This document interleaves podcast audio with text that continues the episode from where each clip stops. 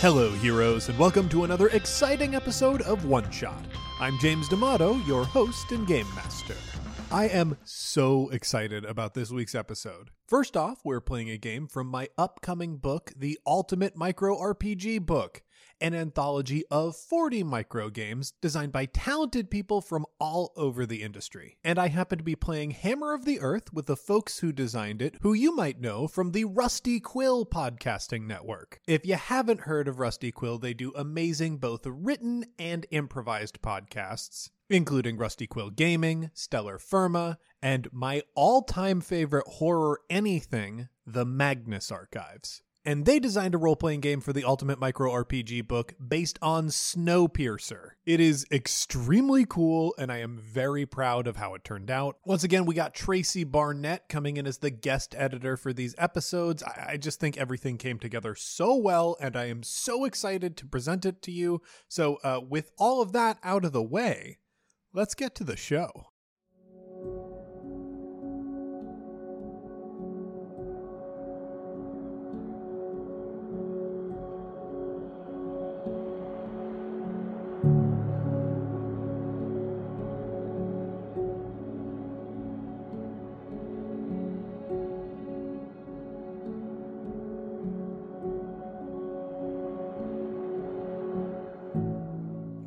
All right, heroes, let's meet our party for this week. First up, we've got Sasha. Sasha, thank you so much for joining us on One Shot. Hello, thank you very much for having me. Uh, Sasha, do you have any plugs that you would like to share with our audience? I do. Thank you so much for asking. So I I'm a games designer with MacGuffin and Company, a games design company, Mm. which I run with Johnny, but I don't want to give any spoilers about him. so you can check. You can share one spoiler. how's he going to die?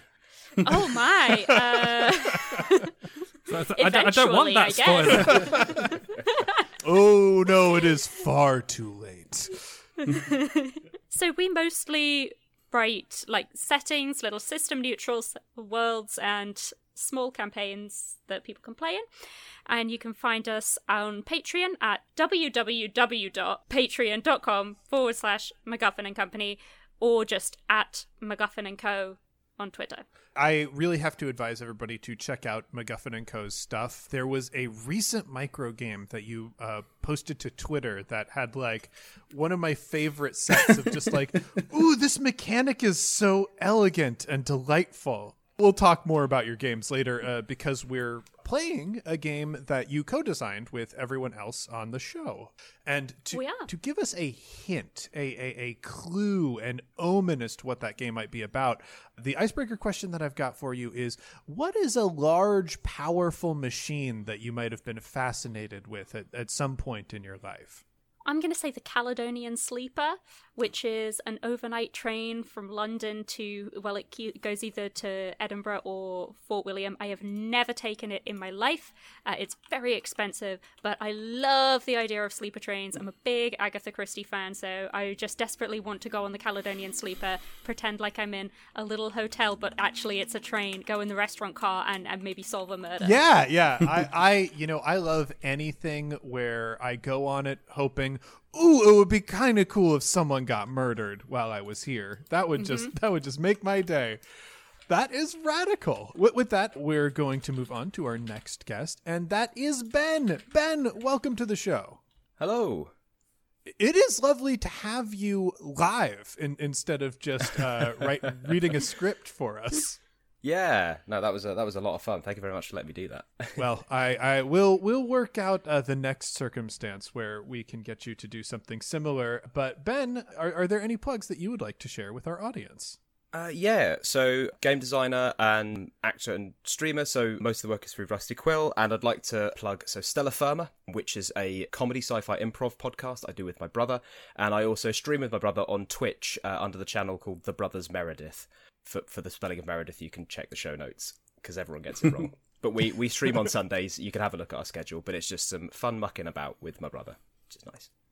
Delightful. I know that uh, not only does your show have uh, Stellar Firma have an endorsement from me, but my buddy Patrick Rothfuss recently was was talking about Stellar Firma with me because I, I turned him on to Magnus Archives and he's like, well, I'm just going to listen to everything these people do. And it, it, it was funny because like I started listening to Stellar and, you know, I I listen on rotation to like different podcasts. So I had like done a big stretch of Stellar, and he was like talking about what my life was two months ago, just as he was recounting, like, and then this happens. Uh, it was a delight. So uh, definitely, heroes, check that out. Ben, what is a large, powerful machine that drew your fascination for some time? So asking that question, it took me a long, long time. Um, it's another train, and I thought it was the Flying Scotsman, but actually, and somebody might be able to help me with this. There's this um, massive kind of blue futurist train that I can't remember the name of. It's called like the Blue Nightingale or something, but it's this incredible sort of Art Deco futurist locomotive um, that I was absolutely obsessed with when I was ten, but obviously not enough to remember the name of it. So I was furiously googling and couldn't find it. But but let's say the Flying Scotsman for now because it's a great big green train, and that's brilliant. mm-hmm, mm-hmm. I like my spouse and I. I I love traveling by train and we were looking up like what what is it are there any luxury train vacations in the United States? Spoiler alert no. Uh, there there technically are but you have to own the car is the thing what? Yeah. what? Right. So we don't invest in rail infrastructure at all in, in the US. Like whatever we developed in basically the 70s is kind of going to be it for us, especially as human civilization kind of comes to a grinding halt. But recently someone had the brilliant idea of well, we have all of these wealthy people in the United States. What if we brought back luxury rail travel and we can't make new infrastructure because that might benefit other people in some way. So instead, what we're doing is selling renovated rail cars to the ultra rich. And to the slightly less ultra rich, you can buy a timeshare in a luxury rail car. Of course. And just demand it attached to whichever journey you would like to go on. Uh, it is wild, especially like when I looked up, like, oh, these are luxury rail vacations that exist just a little bit to the north in Canada or over in Europe, and they all seem delightful and lovely. And this just seems indicative of our nightmarish hellscape that we happen to live in. That is the most American story I think I've ever heard. Buddy, if I'm gonna ride in a train, I'm gonna own it. Delightful. We'll move on to our next guest, and that is Johnny. Johnny, welcome to the show. Hello, it's fantastic to be here. I, am so glad to have you. We we got to hang out for like a very very short period of time when I was visiting London for my honeymoon, but I am psyched to play a game with you. Yeah, I'm ex- I'm very excited as well. It's gonna be real good. well, let's let's not make promises we can't. Uh, it's gonna be mediocre. Plus. It's gonna be rail good. It's gonna, that's bad. Now, now we're straying into the territory of it being real good. Uh, Johnny, do you have any plugs that you would like to share with our audience? So I should probably plug the Magnus Archives up front because I am the writer and sort of main uh, narrator uh, of that. Uh, it feels a bit redundant because by the time this comes out, this every po- it'll be like coming right to the finale finale. But if you haven't checked it out, do check it out. I also uh, am the other half of MacGuffin and Company, designing micro settings, small games. We also uh, have just started a podcast of our own, uh, monthly called "No One Wants to Hear Your RPG Stories," uh, about which is uh, sort of player and GM advice uh, through the medium of RPG stories. And we also stream on Twitch at MacGuffin and Co. Uh, in fact, if you want to check out all our stuff, including some of our free micro settings and games, MacGuffinandCompany.com has links to basically everything we do. Definitely recommend checking that out. Um, MacGuffin and Company. We're one of the games that we're playing is from the upcoming Ultimate Micro RPG book, and MacGuffin and Company is one of the first like people that I reached out to when I was trying to put together a team of like good designers. So th- they they have another game in in the Ultimate Micro RPG book as well. Uh, so if you want to tantalize yourself and kind of get familiar with their work, please head over to uh, uh, MacGuffinandCompany.com to look at their full catalog. Johnny, the same question to you. What is yes. a large, powerful machine that uh, drove uh, some fascination for you? It's actually also on the subject of the decline of America. Ooh, the machine is America was- itself all along. Yeah, um, I'm so I'm so sorry. Uh, like the only time I've ever I've ever crossed the Atlantic uh, was for a few weeks when I was 15, 16, uh, and we were going to visit some family friends up in the sort of the the Rust Belt area, and right next to uh, like a few streets over from their house there was this huge old like no longer in use factory. I think it was like a canning factory or a logging one. But there was there were just these huge sort of machines or like engines just silent and rusting outside. And i was absolutely enthralled by them just this idea of like this very symbolic of like industry and a certain idea of progress just stopped and rusting. Yeah, and is just sitting there. I, I went Yeah. to college at Allegheny, which is a small school in Pennsylvania, but it is seated in Meadville, Pennsylvania, which used to be the tool and die capital of the world. Like most machined tools and whatnot would be exported from this county. And it is very striking to see the amount of like wealth and prosperity that was clearly a part of that area like a hundred years ago. It, it is a very stark reminder because it is all you know shuttered factories and houses that are used to be quite nice and could use a new paint job and do not have the resources to have it. But you know that's that's the world that we live in, and it's you know I like to not think of it as an American decline. It's just the the mask that we were wearing is slowly crumbling away, and you can see the rotted thing inside. To be fair, there's plenty of industrial decay in the rotted husk of Britain as well. Uh, it's just none of it's quite stayed with me because none of it that I've seen has been on quite the same scale as you sometimes get. Just because there's so much space. Well, yeah, exactly. We we like to scale everything up in size and tragedy. That's like our quirky thing. Um, is that we try to do literally everything that Britain does, just worse and larger. Whereas we like to do everything that America does, but try and be polite about it. Like, No, we pretend we were polite about it. yeah, it doesn't hide the horror, but um, you're just not allowed to make a facial expression while you do it. We, we we can move on, I think, from uh, the decline of empires. Hopefully, I, I, I literally don't think we can because that is one of the core themes of the game that we're playing. Uh, But I would like to introduce our last guest, and that is Anil. Anil, thank you so much for joining us. Oh, thank you very much for inviting me. I would like to know is is there anything that you would like to plug for our audience?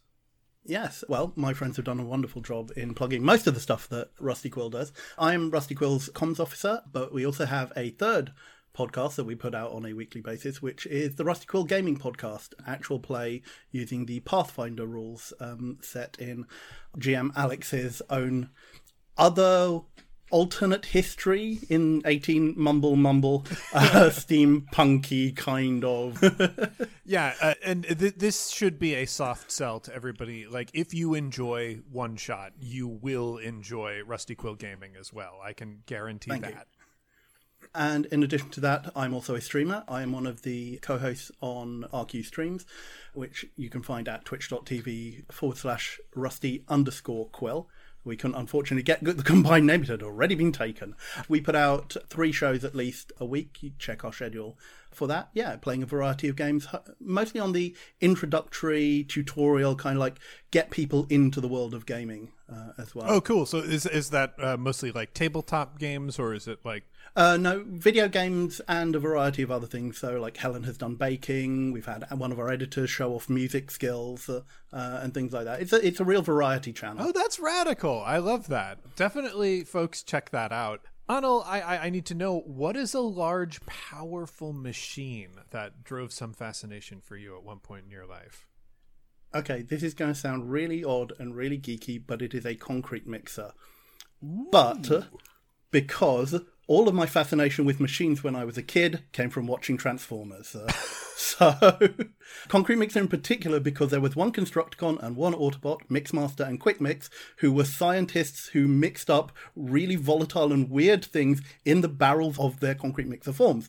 And so I was always fascinated by this. And then it really pained me when I realized that Concrete Mixers only mix concrete and don't do all this zany mad science. Uh, I'm trying to I'm trying to decide if that is like the Transformers equivalent of drugs. Like we're using possibly. using I mean, quick concrete yeah. mixer to do like anything that's not concrete is suspicious. I mean, I think the lesson is that most building sites are cowards. absolutely. Absolutely. OSHA? What's OSHA? Health and safety? Ah, what's that? Don't need that, thank you. Not here. not ever. Also, I've managed to recall the name of that train I was trying to think of, and by recall I mean quietly Googled. It's called the the Mallard, which is one of the most oh, yes. 1930s British Mallard. names ever. But yeah, it's I'm great. writing that down for later. It looks so cool, and it's blue. It's great. Anything that can be a bold color is good. I really like concrete and, and, and cement mixers as as a choice. I also I love anytime I learn anything about Transformers lore. It like it really makes you realize how strange this property is Oh. that is like It's it's really weird, especially when you like Transformers. I mean, most people don't remember that it was actually a Marvel property to start with. Uh, uh, they were the ones who put out the comics originally, and like the fact that the US and the UK runs of the comics are remarkably different. The it's one of the few comic properties where the UK run is longer and more detailed than the US run. wow. That's interesting. I, I, I was very into Transformers when I was a kid. so I am a font of useless information about the uh, about the show. Mainly like the original cartoon and the movie, and then having nightmares about what Michael Bay did to the franchise, yeah. as I'm sure most fans do. No, I've I've heard the newer runs of comics are quite good. That that I've heard that as well. Like IDW apparently have done a very good job in recapturing some of the heart of what Transformers was. Unfortunately, I haven't had the time to catch up on on a lot of it. Uh, Well, there you have it, folks. Don't listen to or or seek out the work of the independent creators that we're talking to today. Instead, head over and just look up the most recent Transformers stuff and have some fun with that. we are about to play Hammer of the Earth, which you know what? I, I, I am on a call with the people who designed this game, so I'll give you an opportunity to introduce what it is about before we get started. Well, I why think- not you, Ben? Okay. It's uh, it was you emailed us the pitch, so I think I think it's only fair. Fair enough. Um, yes, uh, it is a game about uh, a gargantuan train with the last vestiges of very inverted commas civilization on it, and it is dying. You have three days of fuel left, and if you stop moving, the train is consumed by something called the creeping ruin, which breaks apart and destroys technology and artificial objects. So, yeah, you're playing the the people who all the hopes of the train are on, and you have to go out and find fuel before the train runs out and goes cold. radical. So there are that like there's a little bit of character creation stuff that we're to do right now and this will kind of give our audience an idea of the flow of the game. Be aware though audience that this is edited so any gaps of silence uh, have been removed. So you are going to be playing the Outriders. Outriders, like we said, are folks who have to depart from the train uh, to locate fuel sources. And you have to create characters. Uh, we've got to pick core traits for y'all. Everybody has the core traits mind, body, and spirit. And then each of you is going to pick a faction. And the factions that we have are the Stokers. Their job is to keep the boiler hot. The Potentia, they manipulate the forces of fire, pressure, steam, and electricity. The Not Hammers. Oh, what's that? Actually, uh, one thing I was going to mention: the Potentia Materia and Naturia bullet points are supposed to be indented. it is in fact the Stokers, the Hammerers, and the Ruiners are the factions, and Potentia, Materia, and Naturia are the abilities that come with choosing one of those factions. So the Stokers use Potentia, the Hammerers use Materia, and the Ruiners use Naturia. Oh my god, I hope the publisher got those notes in time. when I opened well- up, I was like, "Oh, okay." um, Uh, so, day one errata. yeah, th- I mean, that literally might be the case. Uh, w- right now, we are looking at the proof copy of the PDF, which changes were sent to the publisher months ago. I believe the books already exist. So, heroes, if you were looking at the book and going, "This seems wrong," uh, that's because it is.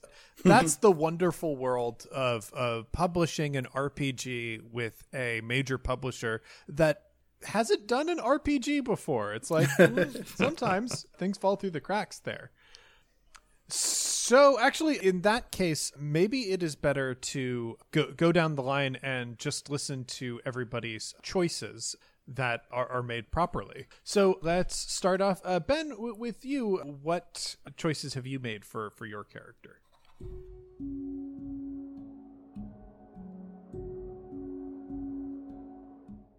so I would like to go uh, with a hammerer. So my job, or my the, the job of the faction, is to keep the engine running, and I have the trait of materia, which is to manipulate ancient technology and the built world. So that is effectively a fourth trait that I add to mind, body, and spirit. Very cool. Uh, ne- next up, uh, Sasha. What what choices would you like for y- for your outrider? I would like to go for uh, being one of the stokers, so I would like to be manipulating forces of fire, pressure, steam, and electricity. And my trait will be Potentia. So, Potentia is about manipulating energy, like having that potential for destruction or creation or movement, like manipulating that force. Right, right, right. Okay, okay. Johnny, how about you? What choices have you made? I think I'm also going to be a hammerer. Depends on how Ben wants to interpret materia, but I'm thinking of it in much more of a like fine detail. Like I've been picturing someone like kind of small and a bit ratty. so I think I'm gonna pick materia as well. Okay, so I'll be more of a sledgehammerer, and you can be. Uh, Yeah, I like I'm one of those like I'm one of those like tiny little ding ding ding ding ding hammers. that's good. I, I like there being kind of a subclass system within hammerers of well, physically you're a kind of a little ratty man and you're a large tower of meat and sinew, so we're gonna separate you into sledge and like ball peen. Um, great. And Anil, what what about you? I will take the one that we are missing. I will be a ruiner, so my job is to keep the citizens fed with the power of Naturia, where I manipulate the organic world and living things. And we'll see how that plays out. Yeah, yeah, I can I can see that going pretty wild. So now we need y'all to pick names, motivation, and relationships. We'll need you to name the outrider, think about who they are, why they became an outrider specifically instead of I imagine other things that you could do on the train and the relationship that you have to the other outriders. I don't think we need to name one relationship for each other outriders. I, I think just pick two outriders that, that you have relationships with. Your relationships don't need to match up. Ben, you could decide that you are very good friends with Johnny, and Johnny, you could decide that you hate Ben's guts. Uh, you know, relationships are two way streets, but they're sometimes moving in opposite directions. So, with that, let's return to Sasha. Sasha, do you have a name for your outrider yet? I do have a name. It's Blade Hammerswell. Yes. Yes.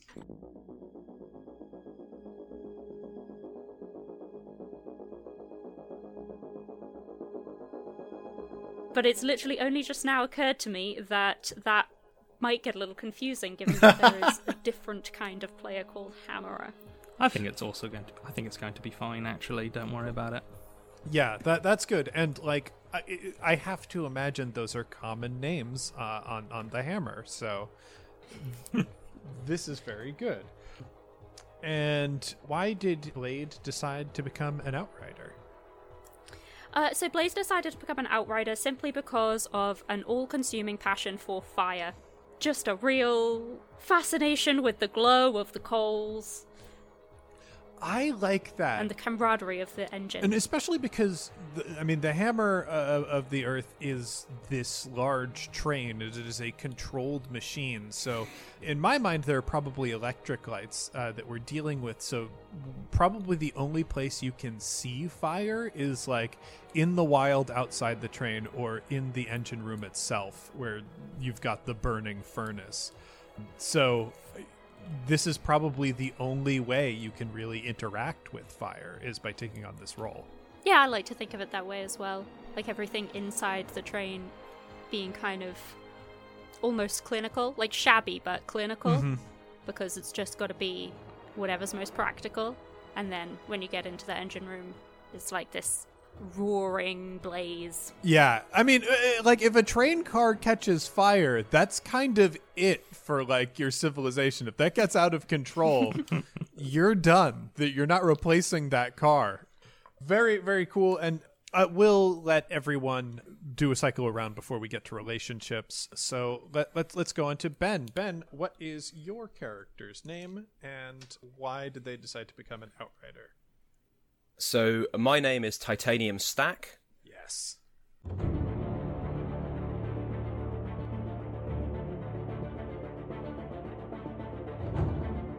and I was born with a hammer in my hand. From a very young age, it was always my dream to be an outrider, the people who who keep the train safe, uh, keep the hammer of the earth safe. It's effectively these these people are heroes, the last line of defense between the last running machine and just complete ruin. So yeah, I've realised my life's ambition by becoming an outrider finally.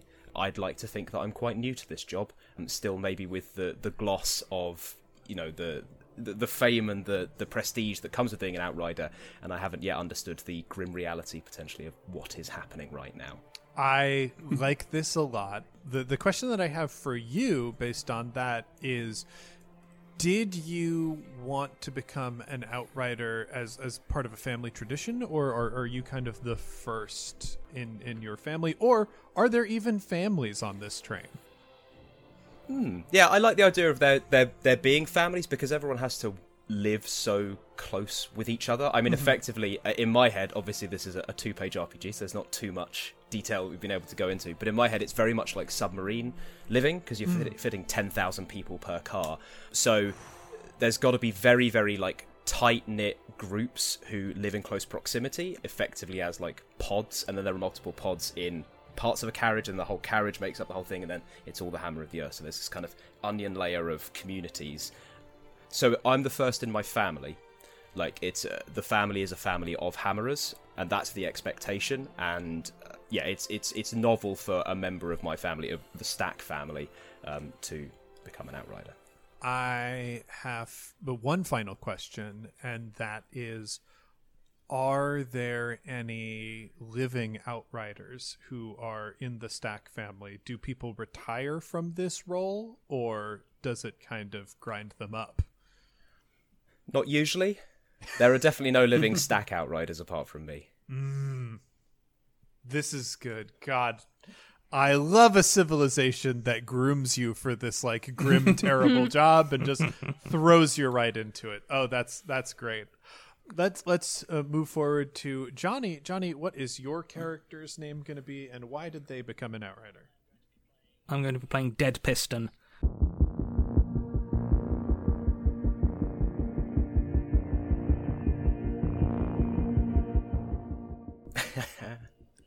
And his motivation is to prove himself because he is small, loves to tinker, and everyone kind of hates him because he keeps tinkering with things and kind of breaking them.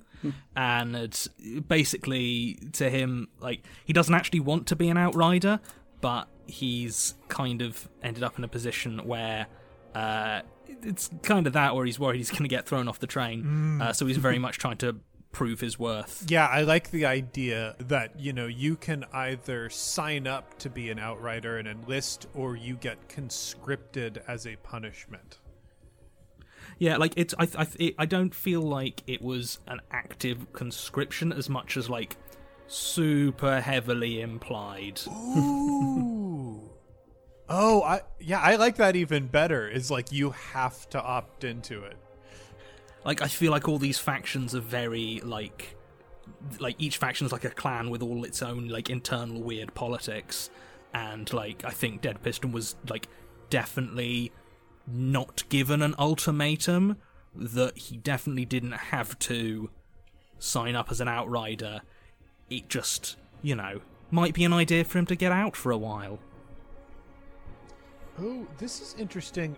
Then I, the question that I have for you is: Do you think your clan made you do this because of things that you did uh, to them, or do you think they kind of forced you into this based on trying to appease another faction for something that you've done? I think probably a bit of both. I think I probably overstepped with uh, another faction, and there was basically no one in the Hammerers who was going to go to bat for me. Yeah. Then I, because we have all of the factions represented, who did you upset? Oh, definitely the Ruiners. Uh, I think I kept stealing food. Perfect. Uh, and probably caused some sort of like minor disaster. I, it might have been like, oh, you're using this sort of mechanism to store the grain. Hold on, let me just tinker with it. Oh no, it's dumped like Three sacks of grains, yeah. hundred, yeah, hundred people's yeah, worth of more grain just that, yeah. off into the Flew off uh, the train into the business. Yeah. underground. I yeah. love it. I love it. That that's gonna give us a good excuse for tension. That brings us to Anil. Anil, what is your character's name and what uh, made them decide to become an outrider? So, I am Arjun, the food scientist.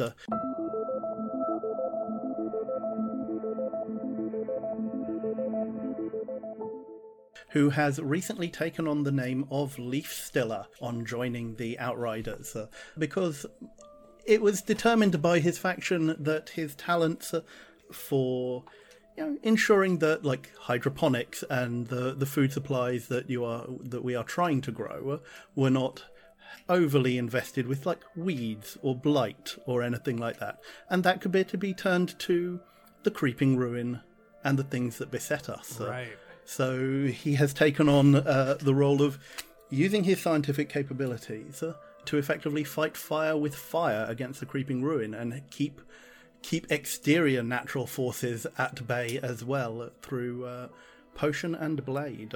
I like this a lot. You, I think you've also uh, revealed to us another detail for the setting, which is it seems like the only people that get the right to surnames are people who decide to become outriders. Because you you got Leaf Stiller as as an outrider title, which Yeah. is radical. I like that. a A, title lot. which came along with a shiny white coat. Mm-hmm. I like the idea that it's not an official thing. It's just that Leaf Stiller has been like, I'm an outrider now. Call me Leaf Stiller. Yeah, I- you know, I think it must have been there was somebody in history who had like enough charisma and cachet to pull that off. So now everyone kind of does it, and sometimes it works out. And uh, you know, sometimes we we've got uh, Johnny, your character, whose first name is Dead, which I love, and then they're just What, like, like- "You're Piston." Don't. I quite like the idea that, like, because both the Hammerers are basically named after things, uh, whereas, like, the the Stoker has like a very has like a first name surname, but it's very sort of it has a real sort of family feel, and the Ruiners sort of choose their own name when they uh, like Yeah. that. That feel I, I like. I like that the different factions have different naming. I have to naming say this is this is one thing I really like about like the two the two page or the restricted RPG because we have to leave so such massive gaps in the setting that you can just fill them in in character creation. Like there's a lot of hidden character creation beyond just what we've written down, which is just really cool because like somebody's version of this game is gonna look completely different to ours. Yeah, I mean, I that that is a, thing that I I love about micro RPGs in general. Uh, just because, like, I, mean, especially a game like this where you have such a solid premise to rip off of, like. Half of the game starts with this wild world building that you get to do. It is very good. Uh, Anil, the, the other question that I have for you is kind of a like interior world question like you had mentioned that you know what you are cultivating plants on the train in order to feed people is there a danger that those plants will start to act like the creeping ruin if they are not cultivated properly? I think there is very much a case of that. The, uh, the exterior environment uh, has a tendency to pervade the interior carriages, uh, uh, and that is why people like Arjun and the Leaf Stealers are also necessary to to combat uh, to take a very active role against nature when it is necessary. I kind of think that the creeping ruin not only like it, it destroys technology and, and, and, progress and whatnot, uh, but it is like aggressive in a way that, that feels almost sapient. I think it can, if it were to breach the train in, in some way, it could corrupt crops that are on the train and make it so that like if you eat grain that has been touched by the creeping ruin it will probably grow inside your body and kill you so there are propaganda posters that's lovely I mean, horrible, but lovely. Yeah, yeah. It, like th- there are different manifestations of the creeping ruin. Like there's the obvious, well, it will physically come and grab the train and overrun everything. But there is also that more insidious thing that the uh, that the ruiners keep at bay through their through their skills and their out and their talented outriders. So. I also feel like every probably every faction, but even within each faction, like there are so many different theories as to what the ruin is, and like people like a lot. I think a lot of people believe that the ruin is like an antagonist, a thinking antagonistic force, mm-hmm. uh, whereas others are just like it's just weird nature. It's just some like. It's just uh, radiation. Yeah, I, well, I, I, think like the ruiners definitely probably have that more scientific and detached perspective, where you know, b- based on your factions, you you probably have different feelings about it.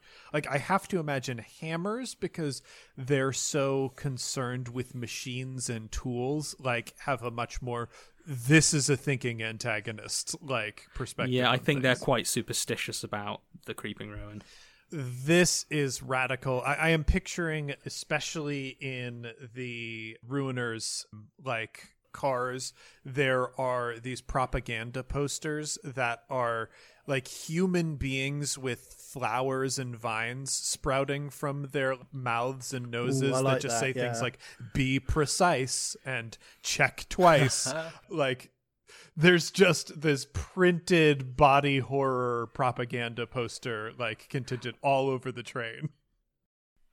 I'm thinking of like uh you know there's very sort of stylized like hazard labels uh where it's like I, I don't know if, if you have the same ones over in uh, America as we do here, but things like uh, if something is toxic or shouldn't be dumped uh, down the drain, there's like a picture of like dead fish or something like that on it, but like this very stylized one. I really like the idea that there's this sort of blocky symbol which is like a human figure but with a flower where the head is. Yes.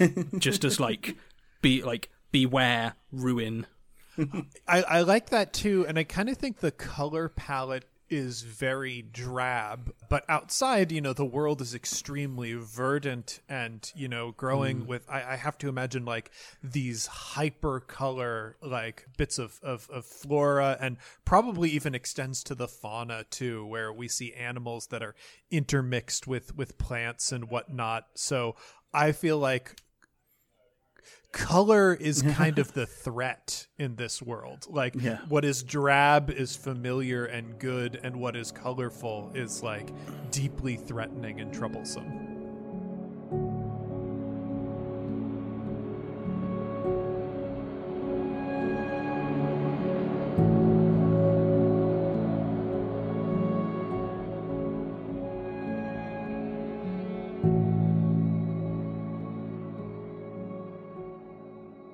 Hey heroes, it's James, your game master, and welcome to the midroll. Heroes, if you have been enjoying this week's episode and you're thinking, man, I would love to play this game, I have great news for you. It is part of the Ultimate Micro RPG book, which is coming out very soon. There was a little bit of a delay in shipping it out because of COVID, but it should be hitting stores on December 8th, so you still have time to pre order it. And if you're interested in this book, I really, really hope you pre order it because the more people we have pre ordering this book, the more retailers know people are interested in it, which ultimately means my publisher will be happy, and hopefully uh, I will get a major publisher to make more RPGs. We're playing the long game here. Uh, so if you're interested in this, please head to bit.ly slash ultimate micro RPG and get yourself a copy. It's available at any online retailer you can imagine, at all major booksellers, and at your local brick and mortar. Just ask them for the Ultimate Micro RPG book by James D'Amato, and it should pop right up.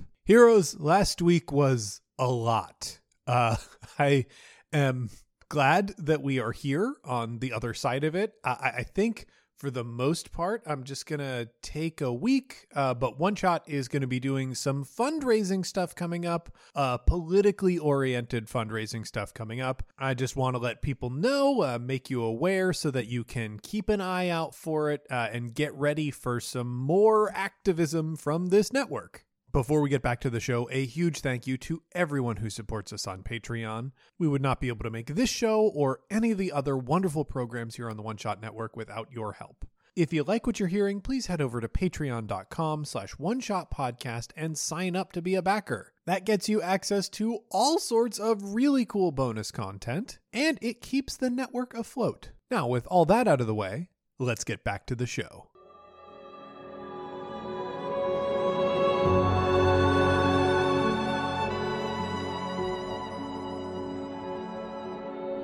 I like the idea like the only the only color that is valorized is the bright orange of the flame because that's the only sort that you don't really see in the in the outside world.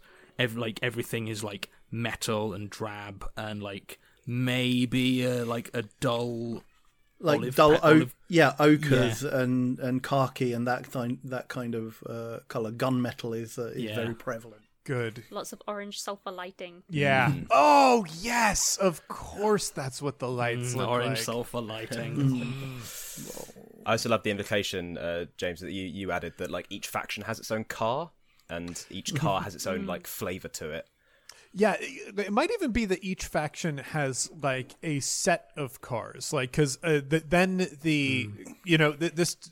I think we had mentioned uh, one one of us had mentioned that there are ten thousand people to a car, so the civilization uh, aboard Hammer of the Earth, the Hammer of the Earth, could just be well. This is like thirty thousand people, about ten thousand from each faction, and whoever is ha- like from all the different factions has to go to the engine car and move the engine car. Or it could be like a much longer train with cars kind of like intermixed and divided being a bit more chaotic. I i don't know which idea i like better. The other thing I've got is that potentially the Stoker's car is the engine itself, and they've built themselves around the hmm. boiler because that's Yeah. their area of expertise. that's good. I like that a lot man which which means like because the, the stokers like are also dealing with kind of some of the the the lighting and, and heat mechanics. Like o- occasionally they have to get dispatched from car to car.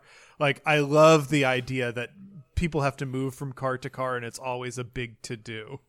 I like the idea also that every cut because like the scale of this is so huge. Like I don't like I don't think we've actually talked about how big the tracks themselves would have to hmm. be, but like I'm th- like the width of the track would like for this number of people would have to be like what half a mile wide, Yeah. or like just something in- Yes, the insane. So, like, scale is. Uh, yeah, so I really like the idea that like every individual wheel and like huge piston has to have its own like dedicated boiler room.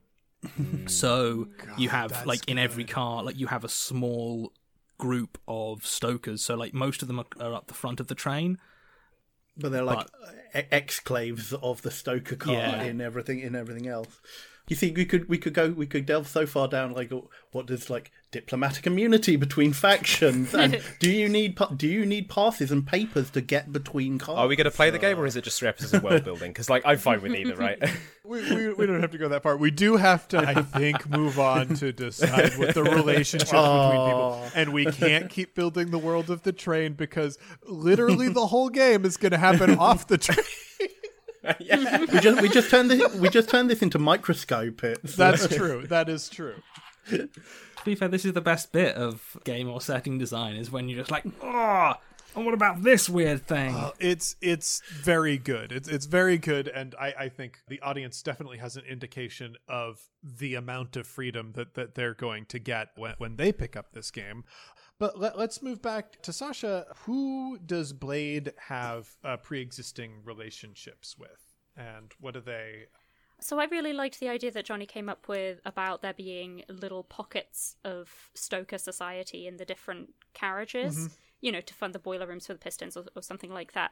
And I think it'd be really cool if it was like a sort of conscription system that you have to do for a year or two when you're young. Like you have to go and be camped out in one of the other camp, one of the other carts for a while before you come back. So I have decided that Blaze has been camped out into the hammer cart, and so we'll vaguely know titanium stack.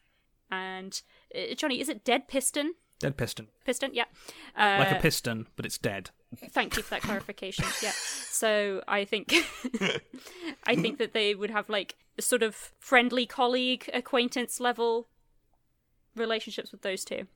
Excellent, excellent. Well, I think uh, we can decide right now. Uh, are, are are they both kind of going to be friendly, or you're familiar with both of them? We can lend a little bit more of a quality to that because you know these are the people that you're about to leave the train with. You probably have some emotion or feeling about the fact that one person is someone who has never done this before and has a bunch of stars in their eyes about it, and the other is kind of a screw up who doesn't have a very good reputation. I think that with Titanium Stack, Blazers very much like, yes, come and join the Outriders. Like, it's a great life. We're all getting well. It's it's a life. It's an experience, and we're all getting along with the experience together. And with uh, Dead Piston is a lot more like, oh God, why are you here? Perfect. Let's move on to Ben and Titanium. Who do you think uh, Titanium has relationships with? So I think that yeah, definitely has a positive relationship with Blaze because um, they're a stoker and Titanium is so kind of enamored with just the idea and the myth of the train that the fact mm-hmm. that they they keep it alive is so incredible and mm-hmm. exciting. and then what Sasha established about maybe like being encouraged to join the Outriders just even more kind of enhances that kind of hero worship status they have for them. That's great. I love it. And then for the second one, Ah, Anil, sorry, is your character's name like Arden? Arjun. Arjun. A R A R J U N. For Arjun is not like has kind of a a wary respect because the ruiners freak them the hell out to the point where like how some people don't like eat like some people who eat meat don't like eating meat that looks too much like an animal titanium doesn't like eating vegetables that look too much like vegetables because it's like that's the ruin. That's oh no the organic world uh. so the fact that arjun deals entirely with this is like you terrify me but i understand how necessary you are but also keep it away. Oh oh no Oh gosh, yeah. Like, what if all of the food on the train is kind of blended and pressed into like protein bars and whatnot, and they are all shaped like gears and wheels? And that's just what Yes. everyone has to eat.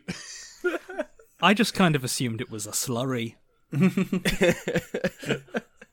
I think Ben probably wants to get away from slurry. Yeah. Well, I like I, lo- I love the idea of like cog shaped biscuits, not rations, mm. ratchets. Mm. God, oh, that's neat. Oh, I like that idea. Yeah, that must mean like some of the older outriders like kind of tease you occasionally about like, oh, when you get out into the outside world, you're gonna have to forage, and there's nothing shaped like a gear out there. I I love the idea that maybe that is my biggest fear. Not being killed or anything, it's like having to eat outside food. Oh, that's good. Ooh, that's very very good. I'm I'm just for some reason I'm just imagining a tradition where like in a batch of like cog biscuits, one of them has like a little a little metal nut like baked into it, and whoever gets the whoever gets the nut is like I don't know king of the festival where which happens every time they've done a full rotation of the earth.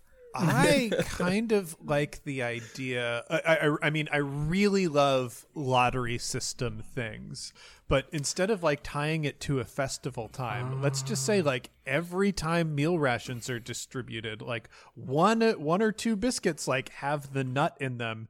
I, like, there's part of me that's like, ooh, let's go a little Shirley Jackson on this, and it's bad somehow. Like, ooh, that person has to give some blood so we can feed the plants. Or you go to Billy Bonker's chimney factory. You haven't drawn the short straw, you bit the nut. Oh, yes, yes, yes, yes. yeah, I, I like, and I don't think they kill you. I think they just drain like a pint of blood from you, so you come back woozy and whatnot. Yeah, the ruiners need to need to need to assess what their latest upgrades to rations have done to the actual physiology of uh, uh, of the people who are testing. I wonder if everyone's terrified of the ruins. Oh, I love it. Ooh, very, very good. Anil, you were talking about Transformers Mad Science before. I feel like that's yeah, off. I, I, I, I feel that that has informed my character a tad.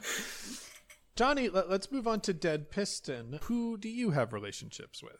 so Dead Piston grew up with Titanium Stack, though Titanium Stack probably like never really noticed him.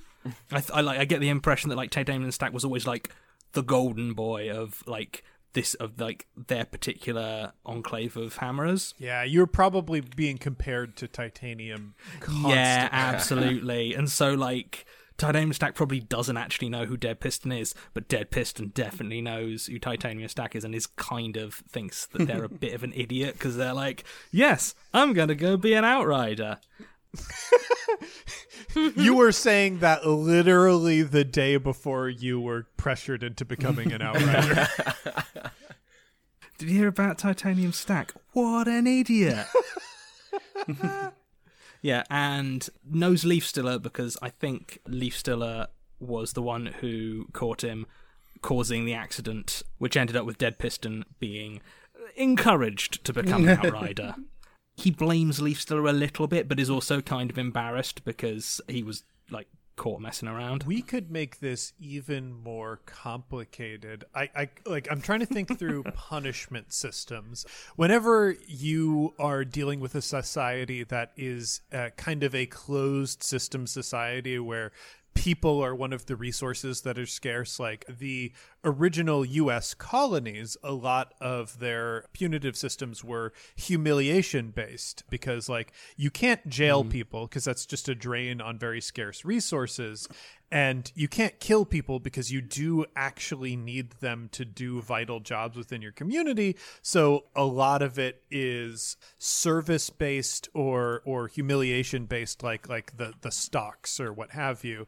I kind of mm-hmm. like the mm-hmm. idea that with what you did the ruiners kind of had the option of well that person just needs to be used for experiments for a short period of time. And kind of like I- I, I think Arjun might have even like Said I was sorry. stuck Flavor test. they, they they stuck their neck out and were like mm, actually they should just be an outrider. They should learn about service because if we just take from their body they're not going to improve at all So what if if Leaf Stiller had already volunteered and like was like, hey, we're we're going out riding. How about this kid joins us? yeah So Dead Piston is like kind of thankful, but also kind of blames them. I love Yeah, I like that. this. This is very good. So, Anil, what, what about Arjun? What is? So I think like reciprocal on that relationship with Dead Piston. Arjun dislikes Dead Piston on the grounds of he caused an enormous amount of hassle for our faction with the loss of supplies and such.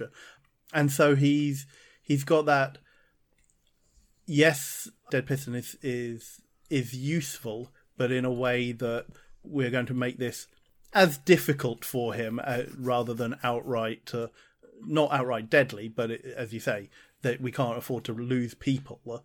Uh, yeah, make it difficult for him.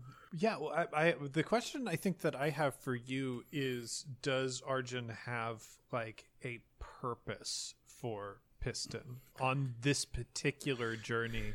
Is there something that like? There's a reason that I asked for uh, Mm-hmm. this person, a per- potentially disposable outrider or what have you. Wow. I think a lot of this is going to sound really. I don't know how bad this is going to sound. Always a great start. that kind of like utilitarianism that I feel is probably like pervasive on this in this kind of environment, mm-hmm. and it's just yes, his purpose isn't nec- isn't to get killed, but it is to be a shield almost to be the front line to be the the one who encounters things first and we see how he responds uh, almost uh, I like that. I like t- test subject is probably the in inverted commas Yep. uh, what we are looking at here. I mean, I, I kind of feel like that is just a ruiner mindset. Like, Yeah, like we, we probably always need like the outside world changes from time to time. We need we periodically need to assess how outriders uh, cope with new and changing environments.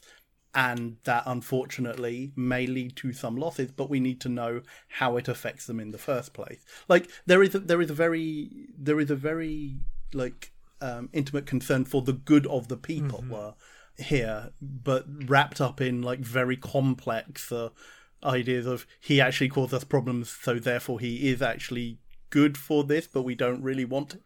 Yeah, yeah, no, it is like you have to be grateful for for these unruly people because otherwise we would f- have to feel quite bad about the things that are necessary for progress. that said, I think that Outriders technically have no like that within an Outrider party. There's no official hierarchy. No, So No, like, of course not. It's very much. It's very much like that's kind of how Arjun like Leaf Stiller sees it, and Dead Piston's like, well, when we're on the roads, we'll have to just wait and see. yeah, Yeah, I, I, I like that. I think if there is kind of a hierarchy, it is determined by faction. Like like you default to faction first. If you're dealing with a plant, you're probably listening to a ruiner. If you're dealing with a machine, you're you're probably listening to a hammer. And if you're dealing with like systems and power, it's it's got to be a stoker, which has to make these expeditions the most chaotic inter-faction bullshit like imaginable which has to play a major role in the death rate but there cannot be any faction that is even remotely interested in giving an inch of power just to protect people I mean, hey, there's a reason we've only got three days of fuel left, right? yeah. yeah, you cannot be the first outrider party that that has been sent out. You're you're not even the fifth outrider party that has been sent out. And I think as the pressure increases as as parties keep failing to come back, like that is only exacerbating this problem. It isn't actually fixing anything. Yeah. And I think for my second will be with Blaze, um, and it's very healthy respect for the important job that Blaze and the Stokers do. Blaze has gone out and served some time in other uh, cars, and we had a very good working relationship when we had to interact. Arjun has nothing but the highest of respect and praises for Blaze. Excellent. Well, with that, we have made all of our characters.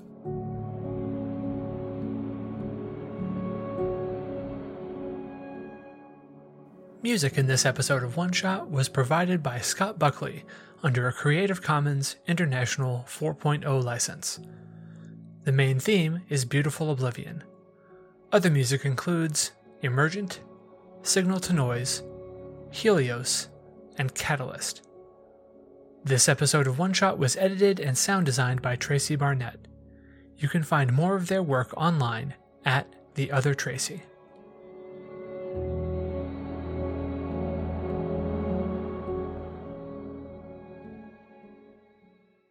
Well, heroes, that's it for One Shot this week, but don't worry. We'll be back next week with more Hammer of the Earth. In the meantime, be sure to check out some of the other great gaming shows here on the One Shot Network, like A Horror Borealis. A Horror Borealis is an actual play Monster of the Week podcast set in the 1990s in the fictional town of Revenant, Alaska just south of the nation's least visited national park, and way north of everything else. A reclusive small game hunter with a magical secret, a young anarchist librarian with a passion for conspiracy theory, and a sensible park ranger with a strong local book club following find themselves pulled together by common threads woven mysteriously into their past when monsters begin plaguing their tiny community but they soon discover the things they're fighting run much deeper and much closer to home. Tune in for a story about identity, empathy, community, mental illness, and healing. And stay for the beloved local diner. You can find a Horror Borealis on iTunes, Google Play, or wherever you get your podcasts. As always, we end one shot with a call to action. And folks, I have all sorts of feelings about the election. I think Megan Dornbrock put it really eloquently in a tweet when she said, This is a win.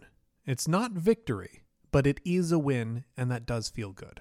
That's where I am too. On Tuesday, it kind of felt like we were sitting on the edge of a cliff. And we did not go over that cliff. There's still a long way to go and a lot of work to do to get us away from that edge, but we are not over the cliff, and it is okay to feel good about that. I'm already looking ahead to the runoff Senate elections in Georgia. Getting those seats is going to be really important to ensure that anything useful gets through Congress in the next couple years. And I'm going to make it part of this network's mission to support that effort in whatever way we can. After the 2016 election, One Shot started doing these calls to action. And even though the outcome of that election is what inspired us to engage with politics more explicitly as part of this network and motivate all of our listeners to do the same, it's not going away now that we got rid of Donald Trump. Our commitment to doing these calls to action, our commitment to any sort of political activism, is part of our commitment to you. The core mission statement of the One Shot Network is to make role playing games more accessible and inclusive. And part of that means the environment of the world needs to be more inclusive. So, we're going to take whatever power and influence we have, and we're going to put it to good use. Thank you so much for staying with us. Thank you to everyone who, after I talked about an issue here on the show in the past four years, has gone out and contacted their representative. Uh, thank you to everyone who has registered and voted. Thank you to everyone who has gone the extra mile and either donated their time or money to a political cause that they believe in. I believe in building a better world, and I can't do that alone. And the way I'm trying to make it happen is to have you all work with me. So rest up, savor the win, and thanks, heroes. As always, a humble and hearty thanks to our supporters on Patreon. If you want to help us in a non monetary way, the best thing you can do is tell a friend. You can also leave us a rating and review on iTunes. Every five star review we get helps new people find the show. For the latest One Shot news, be sure to follow me on Twitter at OneShotRPG. Look us up on Facebook at facebook.com slash OneShotPod, or look for news on the site at OneShotPodcast.com.